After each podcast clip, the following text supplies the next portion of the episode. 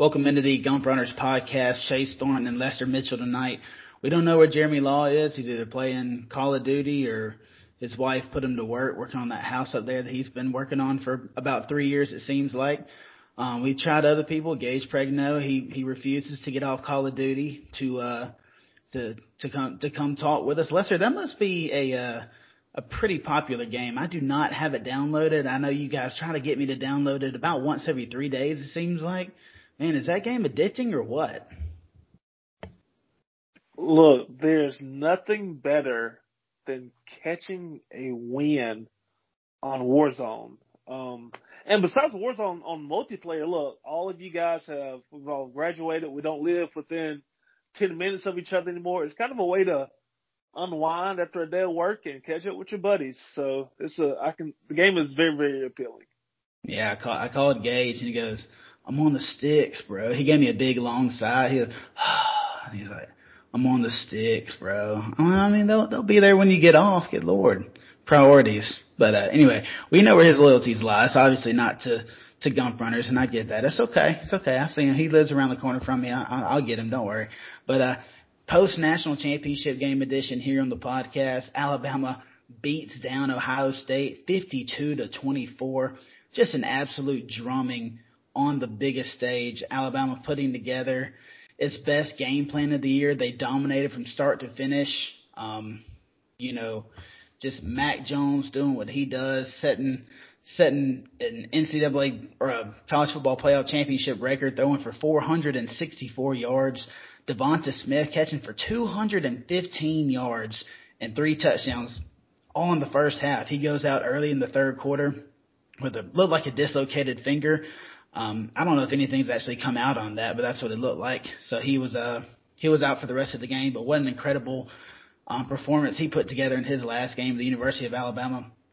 Um, Lester, I mean, let's just start from the beginning. That you know, Alabama wins the toss, they defer to the second half, which in a big game, personally, I think if you've got an excellent offense like Alabama has, that was kind of questioning to me because I would expect them if they win the toss to take the ball because that's the strength of their team. Go ahead, use your scripted plays, your scripted drive, jump out on them early, and then have that 7-0 advantage and be playing, you know, don't be playing from behind or just risk playing from behind. Make them play from behind, but they kick the ball off. They stop Ohio State with ease, and then they go down and score just like that. And from that point forward, Ohio State was never in charge of the game. Never, ever in charge. I mean, the game really wasn't in doubt. I guess I'll tell you what, as a Bama fan, that first drive, seeing how easily they stopped Ohio State was indicative of how the rest of the game would go. No, there's no doubt that Ohio State would score, but with a couple lucky breaks, that defense, that Pete Golding led defense, was was capable of stopping that Ohio Ohio State offense. So from the very first, from the very beginning of the game, defense set the tone, and uh, the offense did its job.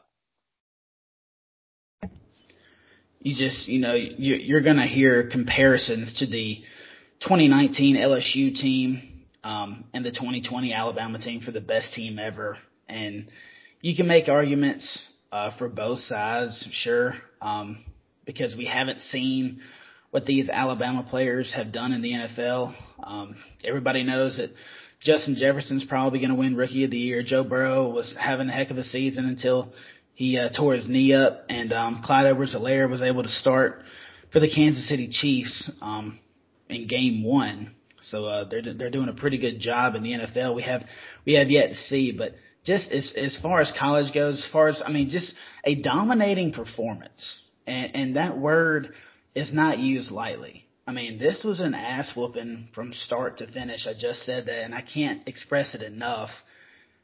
And it was just the icing on the cake for Alabama fans. And we talked about this a little bit before the game, I said that there was a, a small chance. I, I felt there was a small chance that we could just blow this team out just because of the fact that they had only played seven games.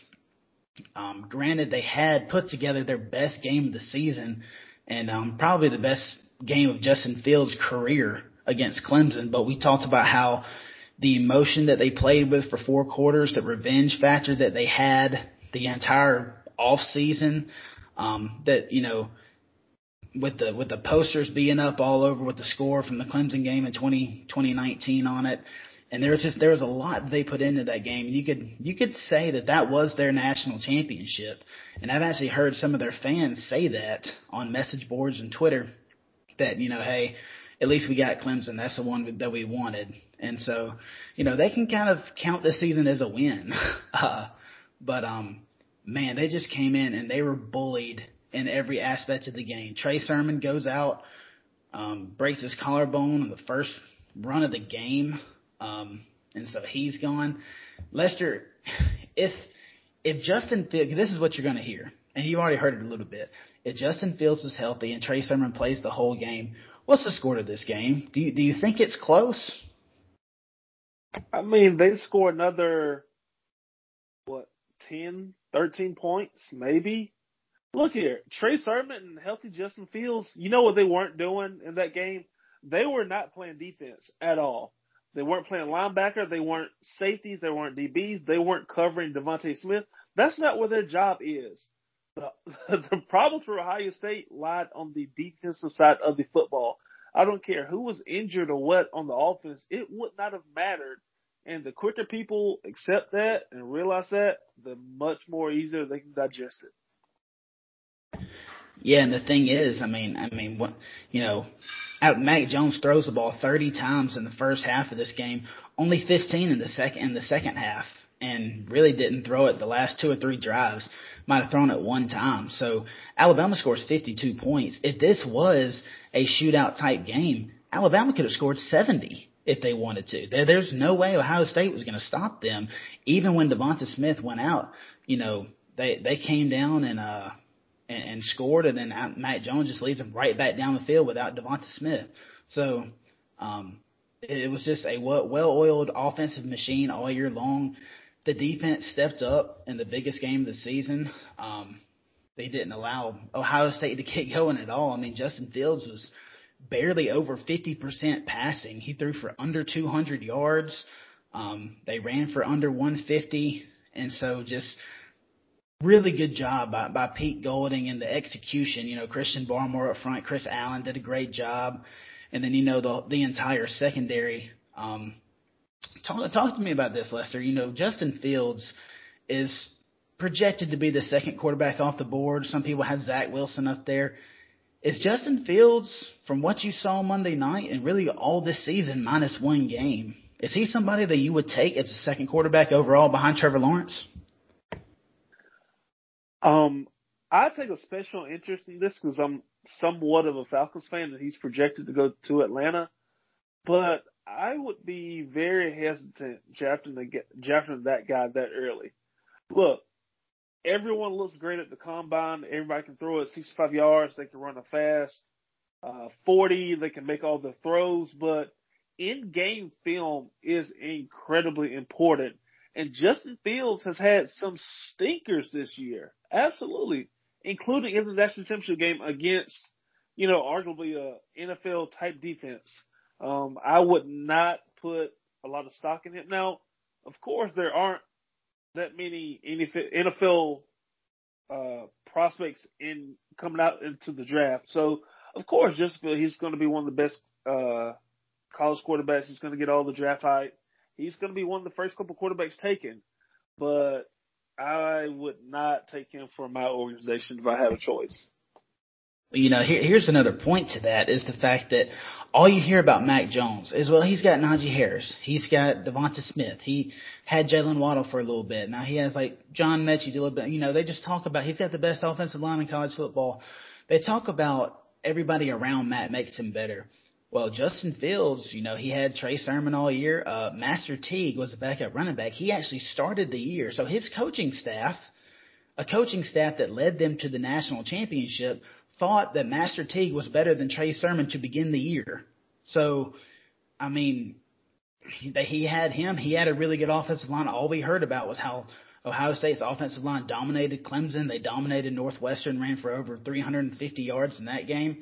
And uh, he's got Chris Olave on the outside. He's got Garrett Wilson. He's got um, a really good tight end. So Justin Fields has all these weapons. Why can't he get it done like Mac Jones can? Is, is my point. You know, everybody's so quick to point out that that Mac has all these weapons, and that's the only reason that he's good and he's not an NFL quarterback. Man, I'm not saying Mac Jones is going to go off and win three Super Bowls, but what I'm saying is why why isn't that case brought up for these other quarterbacks? You know, I mean. Trevor Lawrence had Amari Rodgers and, and Travis Etienne and all these stud playmakers, EJ Williams against Ohio State. Why couldn't he get the job done? Why could he only score 28 points? You, you see what I'm saying? I, I don't see this this same point being brought up with these other quarterbacks that why aren't they producing more because they had the same type talent as Mac Jones does at Alabama. Yeah, it's it's it's complete BS, I, and I'll tell you exactly what it is. It is Alabama fatigue. They hate it. They can't stand it. But at the end of the day, they can't get rid of it. They can't get rid of Nick Saban. They can't get rid of this Alabama dynasty. They can't stop Nick Saban from bringing in the best recruits every single year. And it's they're, they're just tired of it.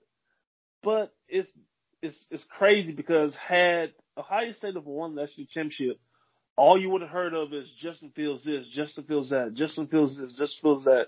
And it's crazy because if you go look at the recruiting classes for the last three or four years, Ohio State is right there behind Bama or they're the number one team recruiting in the nation. They have players. It's it's crazy. Um, it's asinine, but it's going to be the same thing year in year out until this dynasty ends. Those guys have players, but Alabama's they're just better. Yeah, you wonder. Um, there's multiple times during that game where I asked myself, what in the hell is the defense coordinator from Ohio State doing? Uh, he, he, he, Sark knew they were going man on the goal line. I mean, there's a play where Devonta Smith goes in motion from left to right.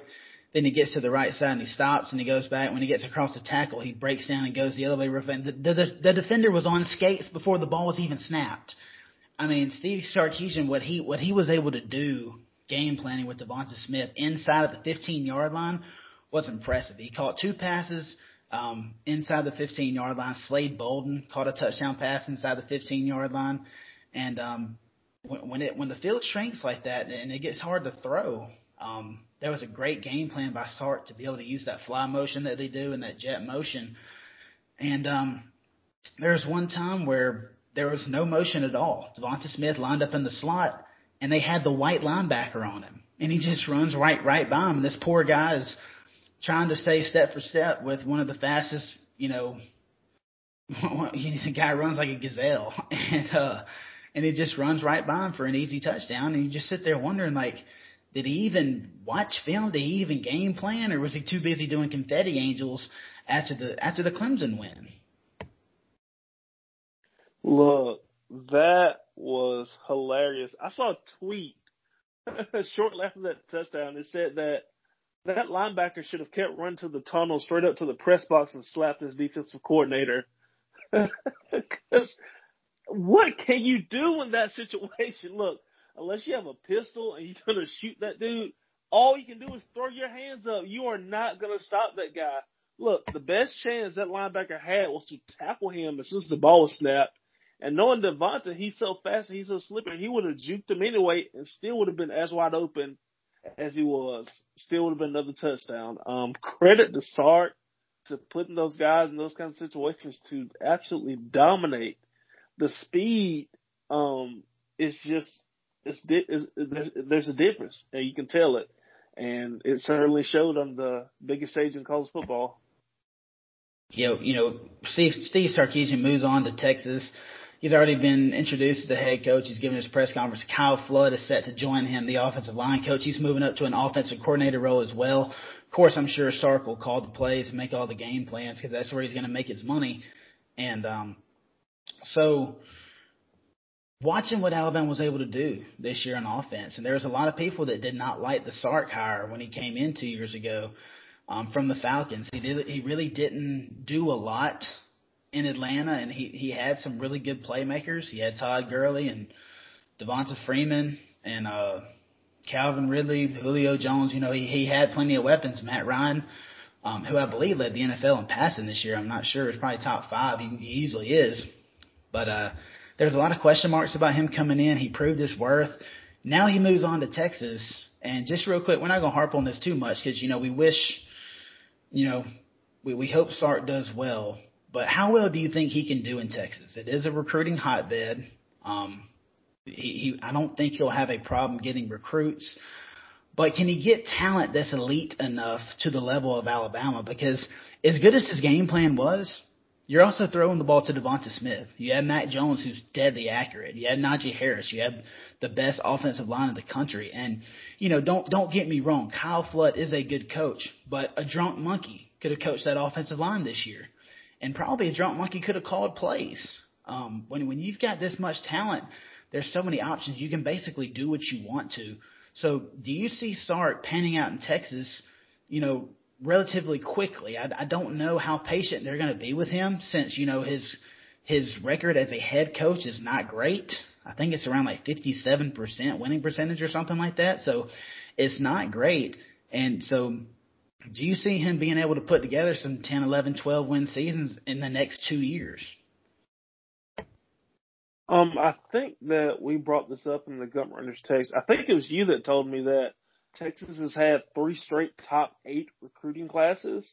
So, so they're not devoid of talent at all. Um, in the Big 12, we know they do not play defense. And that's kind of right up Sark's alley. He can go there and be the head coach. And like I say, I think he misses press conference that he is still going to call plays. And as long as they get a couple of skill players here and there, a somewhat decent quarterback, uh, I think he's going to have relative, a good bit of success. They're going to be in the top half, probably contend for a Big 12 title, um, probably year one.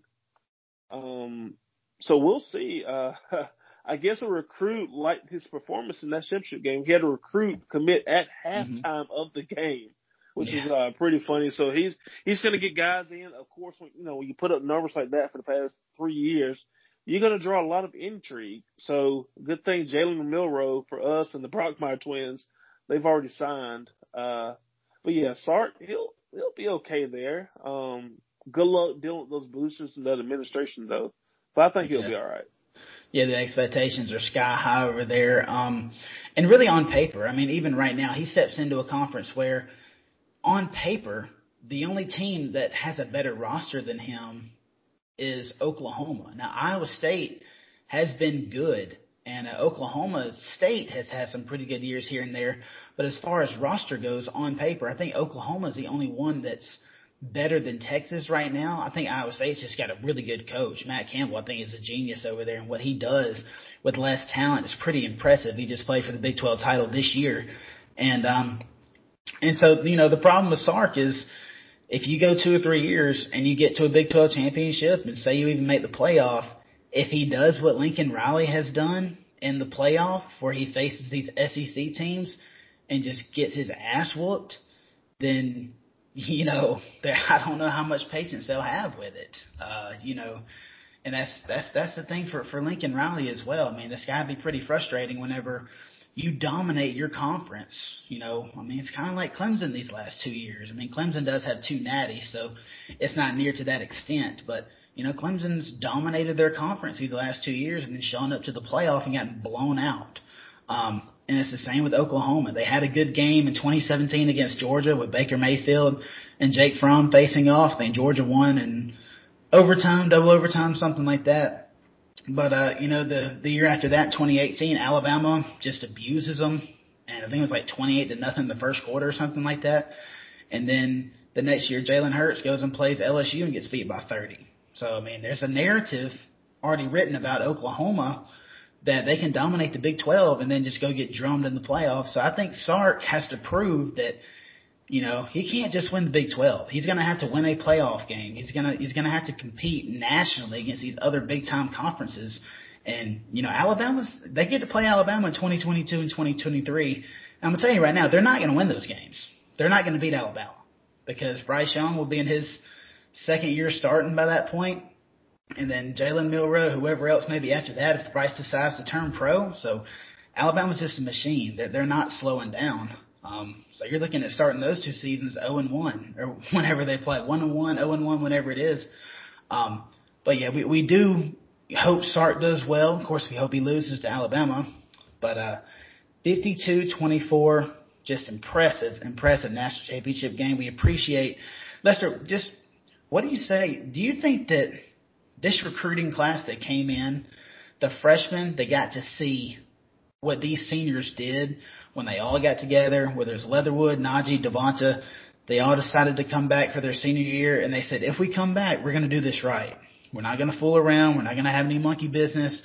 We're going to get our minds right. We're going to go win a national championship. And they did just that. So do you think that these underclassmen, if they're ever put in a situation where they're borderline late first, maybe early second round grade, they decide, you know, hey, y'all remember what they did. We can do the same thing. We can all come back together and win a natty. Do you think that sends a message to the underclassmen after watching the seniors do that this year? Um, yeah. Saban says all the time about building value for yourself. He preaches it constantly, but it's kind of like your parents. They can tell you something, but until you see it yourself, it doesn't quite ring for you. So for those, you know, underclassmen, like you said, to see those seniors, to see the guys that they look up to, to come back and win a natty, I think that is a tremendous impact for the next three or four years of Alabama football. Yeah, and um, you know, as good as this year was, you know, Nick Saban's already already talking about next year. Um, it came out reported today that Christopher Allen is coming back for his senior year. He, uh, I think he led the SEC in tackles for loss. He was really one of the most underrated players in the country. Um, didn't really get any national recognition, but he was outstanding for Alabama setting the edge this year along with Will Anderson. Um, Josh Jobe is going to come back. Um, there's also a rumor that Brian Robinson will take advantage of the COVID eligibility year and come back for his second senior season. And, uh, and that's big, I think, for Alabama because, you know, you saw what happened with LSU last year. All the juniors, um, and I know the seniors didn't have the opportunity to come back, but all those juniors that could have come back, they're like, you know, we've done all we could do here. Our time is up. We're going to move forward even if I get a third round grade, second round grade, even if I could have come back and improved my draft stock, they all decided to go pro. And I'm not saying that if everybody goes pro, Alabama's going to have a bad season because they're not LSU. Their coach isn't an idiot. Um, he's he's recruited well enough. He develops well enough that he can plug and play um, better than anybody in the country. And uh, so Alabama will be, you know, right back in the playoff mix next year no matter who leaves. But it would be huge for Alabama. Maybe guys that are on the fence, like Deonte Brown, who's another guy that, you know, all the attention on Alabama's offensive line went to Alex Leatherwood and Landon Dickerson. But, you know, a guy like Deonte Brown is a very, very good player, one of the best guards in the country, and nobody's talking about him. I haven't seen him on any mock drafts. He's probably going to get a second round grade. He's a guy that could come back and take advantage of that COVID eligibility and, and have a senior season again. Um, you know, Christian Barmore is another one. I've, I have seen him in some first round mock drafts. I think he goes pro, but it would be huge to get him back because outside of Barmore, you're really only losing Patrick Surtain unless Dylan Moses decides to go pro. And that's another one who's got a big decision to make because, you know, he came out and basically said himself that he was hurt all year. And, uh, really didn't do himself any favors with his play. I didn't think he played bad, but everybody's expecting Dylan Moses to be in line for the Butkus Award, and he wasn't anywhere close. It was Christian Harris that really shined at the inside linebacker position for Alabama this year. So he's another one. You know, do I go pro now and get drafted in the third round, or do I try to get healthy in the off season, come back and show out and go first or second round? You know, so it would be big to get some guys back like that for Alabama, wouldn't it? Absolutely. I think B Rob may be the biggest addition because who do you have? I mean, Trey Sanders got in that terrible car accident and what had a bad hip or what? It, either way, he was out. He missed the rest of the season. Um, and you know, you got the guy from the kid, uh, Cam Wheaton from Oklahoma coming in, and a couple of guys in the roster, but who else in that running back room has gotten significant carries to lead this the next running back room for the next season? So I think B Rob coming back is great. Um, Deonte Brown, what a massive human being. Him coming back, anchoring, being another anchor on the offense line would be huge. And uh, like you said, um, shouldn't really lose too much on defense. It would be huge if we can get Barmore to come back to continue to grow into a monster and get a higher first round grade for the next year. That that that makes complete sense to me. I think he should come back and uh, build a bigger name for himself because that guy is a baller, and he really showed up in that championship game. So as far as that, uh, Surtain's leaving that guy. You know, the best thing about a defensive back is that you don't hear much from him, and his name wasn't called hardly at all this past year because he was a true lockdown corner. So for sure, best of luck to that guy um, going pro, but I'm sure Saban's going to do a lot of convincing over the next couple of weeks yeah, you know, you, you've seen these other, you seen some other guys around the country, you know, guys like James Skalski at Clemson. I keep pointing back to him. Gosh, it seems like he's been there for 10 years. But, uh, yeah, it would be really big. And, and Saban's, you know, he's not, he's going to tell you like it is. He's going to tell you, you know, he, he's, he's got the, the player, the best interest for the players in mind. So he's going to let them know that, hey, you need to go pro or it would benefit you more to come back and, and play again. And to me, it, it would be those guys like LaBryan Ray. We didn't, I didn't mention him earlier. Apologize about that. He would be a big addition to the defensive line if he was to come back. I don't see him getting anything above a third round draft grade. So Dylan Moses the same way. I, I don't see him getting anything above a third round just because of the knee. And, you know, those knees are funny. And these NFL GMs, you know, if you're not, if you aren't dominant you know, if he had been dominant the first four or five games of the season then kind of slacked off and he said it's because his knee was bothering him, I could see that. But he really played good against Missouri and then really that didn't, he didn't fall off. He didn't have a bad year, but you know, you could tell he had lost a step or two and, and in coverage is, is really what hurt him. And in the NFL, you got to be able to cover backside of the backfield. That's a big part of the game. And um, so yeah, yeah, LeBron, Dylan, um, Barmore's big. I do think he goes pro. Um, and then and then Big Red, Deonte Brown, because I mean, you know, after you win the Joe Moore Award, you're guaranteed to get two of the five back. Um, and Ekiyor, who's only a junior, and Evan Neal, who's only a true sophomore, he'll be draft eligible next year. So you're getting those two back guaranteed. But to get Deonte Brown back, if you have 60% of that offensive line, that'd be huge. Um, now I do think Alabama has guys that could play. I mean, another one, Lester, we didn't talk about is Chris Owens. You know, that's another guy who's a senior who didn't play until the end of the Florida game and then played the two playoff games. Didn't really have a good game against Notre Dame. Thought he played a lot better against Ohio State. He's another one that could come back and be a starter and, and improve his draft stock. So this is big for Alabama, just like it is for everybody else if they had the chance to get some seniors back. But um, moving on to uh, to basketball, Alabama takes down Kentucky at Rupp Arena, 85 to 65. Lester, what's going on with this basketball team, man? I'm telling you, uh, Herb, Herb Jones does dislocate his finger. He's day to day. Jordan Bruner um, tears his meniscus. He's out four to six weeks, is what uh, Nate Oats said. But Lester, despite the injuries, talk about this game and just the start that they've had in SEC play and how fun it's been to watch. Man, it has been amazing. It's been fun. Like I said, hey, after all the doubts and all the the criticisms of Nate Oats early in the season, particularly after like the Western Kentucky loss, this team has come together. They've gelled. Petty and Shack, both of them finally had a good game together. And that's that's they they needed that. They need to get in that groove. They needed to see some buckets fall in. I mean, taking some deep shots. And that team just playing in the groove. I really hate to see Bruner and Herb go down.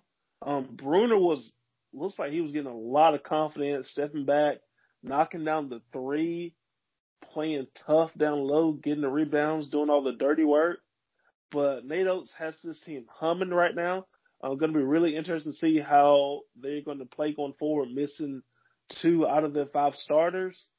But uh, guys like Juwan Gary, Rojas, you know, they're going to have to step up. Um, Reese stepped up, played a, a decent game, but that team's going to step up to fill the void, and those two guys are going to leave.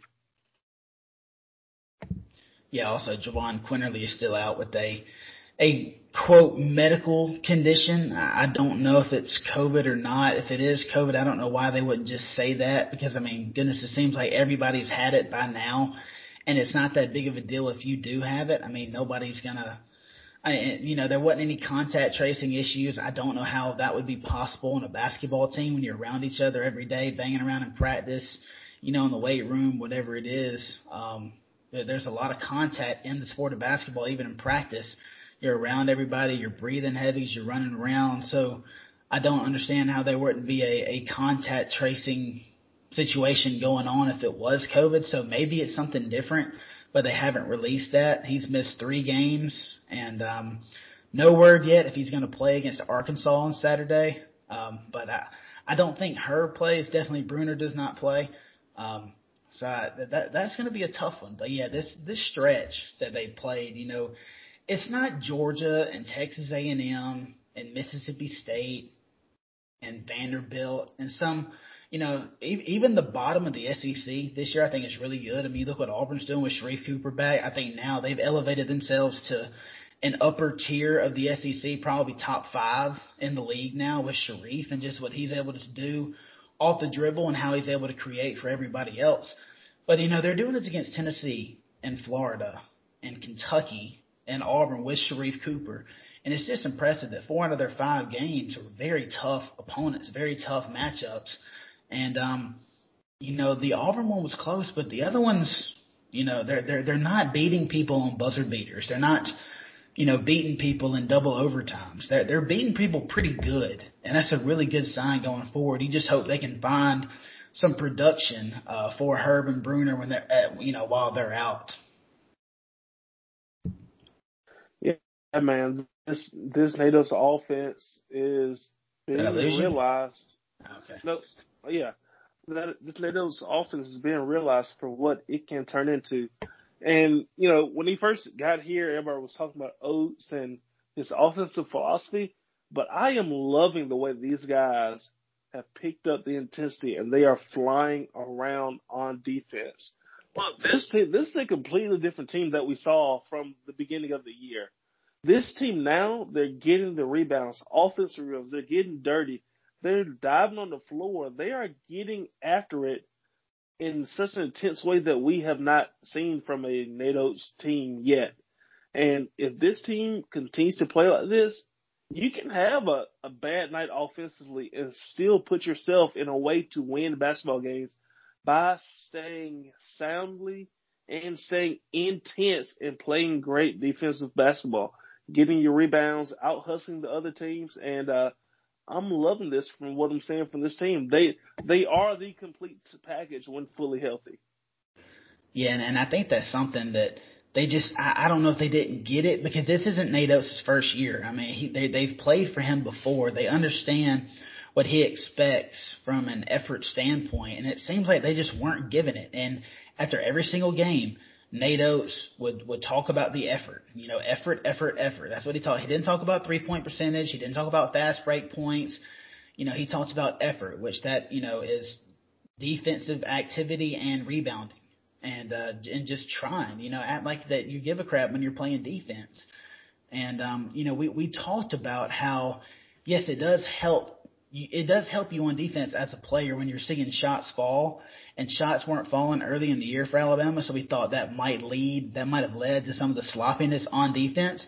But Nate Oats did something. I don't know whether it was suspending John Petty and James Rojas for the game that he did or whatever it was, but after the Western Kentucky loss, they really, they really got it together as a team. It wasn't one or two players. It was every single person. I mean, you see even Shack, who's probably, you know, when Q's not out there, he's the smallest guy on the floor and he's still getting, you know, six, seven rebounds a game just because he's trying to be as active as possible.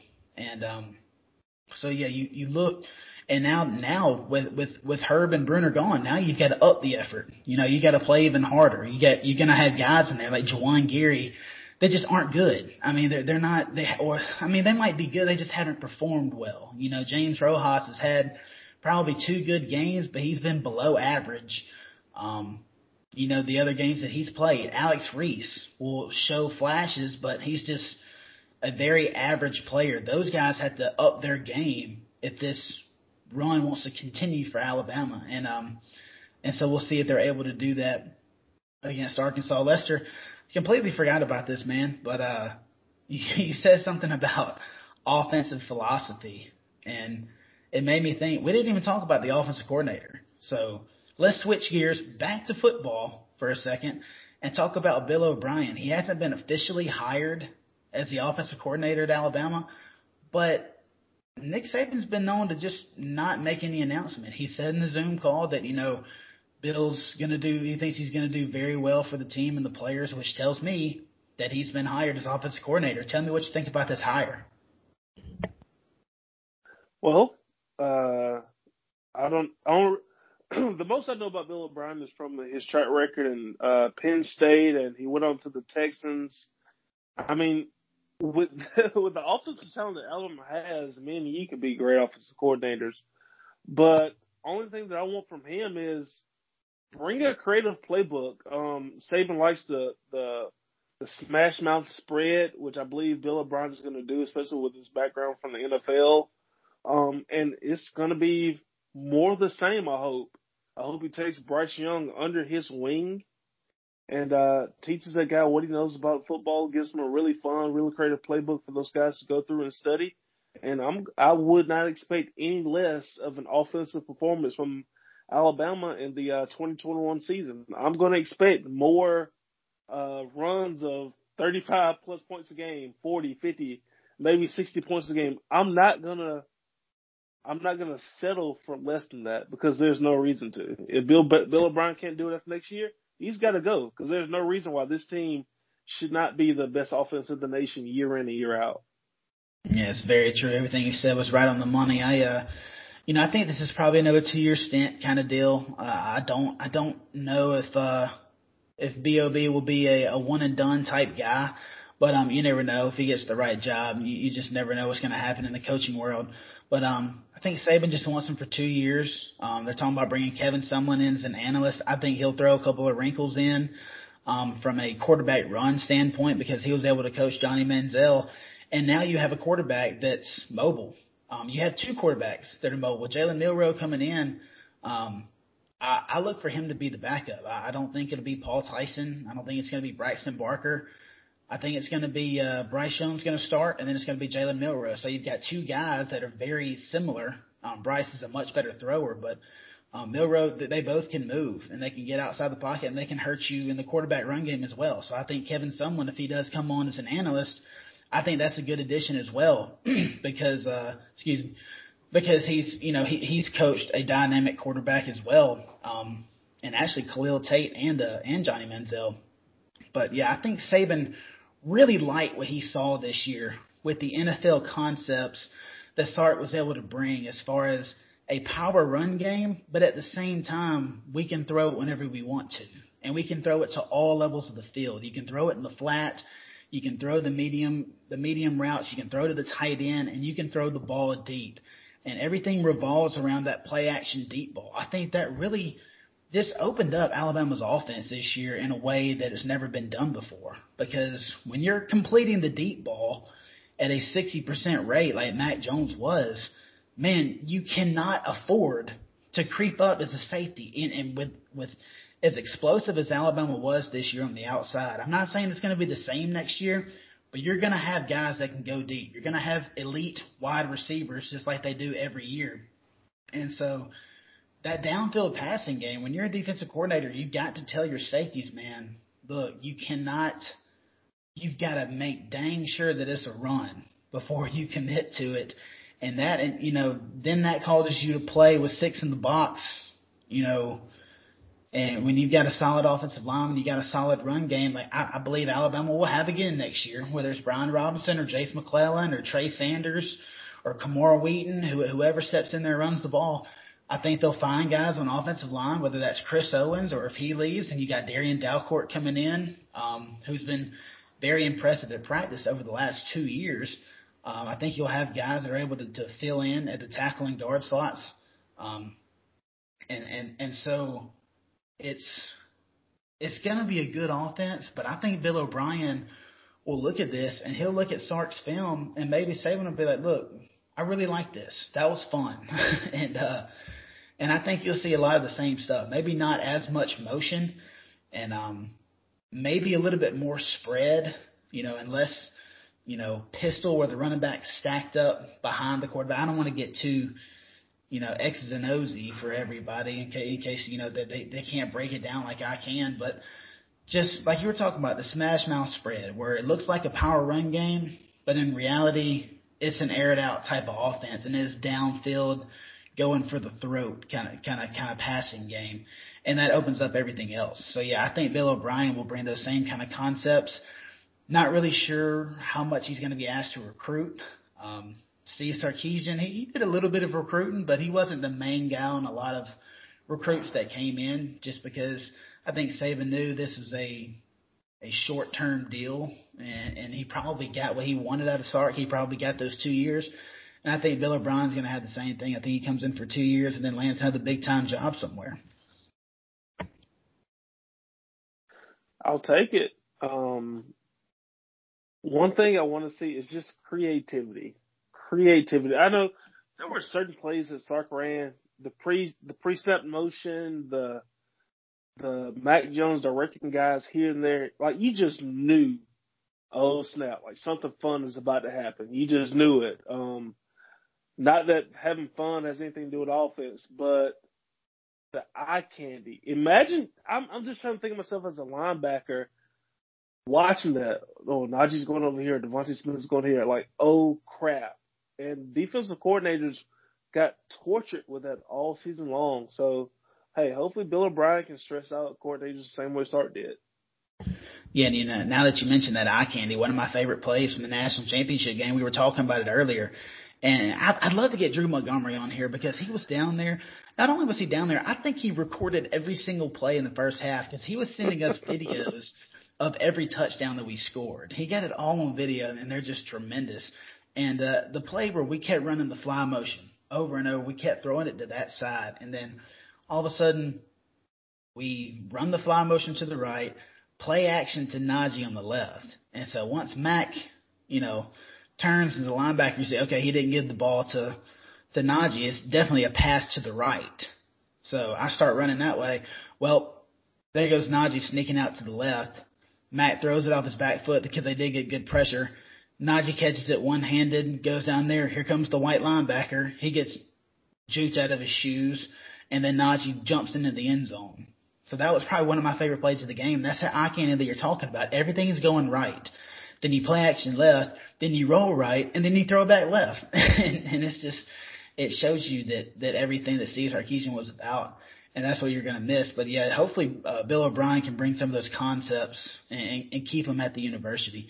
But um, uh, Lester, you know, we talked a little hoops. Uh, we're we're going to talk more hoops next week, probably after the Arkansas game, and uh, hopefully by that time, you know, we'll have some more updates on what seniors and juniors are doing, whether they're going pro or they're coming back. Let's hope that we get some back that uh that we that were that we weren't supposed to. You know, you kind of figure ones that go pro, but you know, maybe a Christian Barmore shows up and decides he's going to come back. So, um, anything you want to say about the 2020 football season? Man, it was hella fun. That's all I got to say. I'm glad this team started it from start to finish, setting records. Um, DeVonta Smith is probably the most humble player to come through Alabama. Seeing him do everything that he did, uh, and seeing Saban shed a thug tear for his team was that that said a lot. That that really did said a lot. So hey, a fun team to watch, and uh, I'll for sure never forget this team as long as I live. Yeah, you know, before we go real quick, talking about Landon, you know, Saban letting him go in and, and taking the the last two snaps of the game, and uh, and then you know picking Saban up, and then you know Saban crying. Just talk about how special that was. I mean, you you could see how much it meant to Saban And you can see how much the team meant to Landon. I mean, he goes in there and Chris Owens gives him a big old bear hug before he goes off the field, and then every single lineman, Miller Forristall comes up to him, and then Leatherwood. I mean, all of them just embracing Landon. That moment meant so much to him, and uh, it was such a cool thing to see. And yeah, the uh, the camaraderie on the team was one that you really don't see that much in college because a lot of college kids are, you know, I'm trying to be in here three years and I'm trying to get out, trying to go make my money, especially at a big time program like Alabama. We've seen it before. Um, and so to see a team that was this close and to see how much they meant to Coach Saban, how special was that? Really special. Saban has talked about it a lot. And what was interesting, he said that the COVID 19 kind of made this team more together because you have to be around each other much, much more. Like there aren't no going out with, to the bars with, you know, this clique or that clique. Like you're hanging out with your team, you're learning about each other, you're working out with each other in the off season. Um, I think a video that kind of freaked everybody out a little bit before we knew a lot about this COVID situation was Mac and Bryce and a couple of the guys. They just went out to the practice field and just throwing it around, having a great time. The, those teammates, they loved each other, and you can really tell it. And uh, Saban really sensed that, and that meant a lot to him. So this is truly a special team because, like you said, you don't get that a lot. Yeah, man, it was a fun year from September 22nd all the way to January 11th. We pre, you know, we we had fun every game. Um, it was a heck of a season, one that we definitely won't forget, and I'm sure all the Alabama fans out there won't forget either. Um, and uh, it's definitely something special. We enjoyed watching it, but uh, yeah, well, uh, we'll catch y'all next week. Uh, Gump Runners Podcast, episode 19. Chase Thornton, Lester Mitchell, we're out.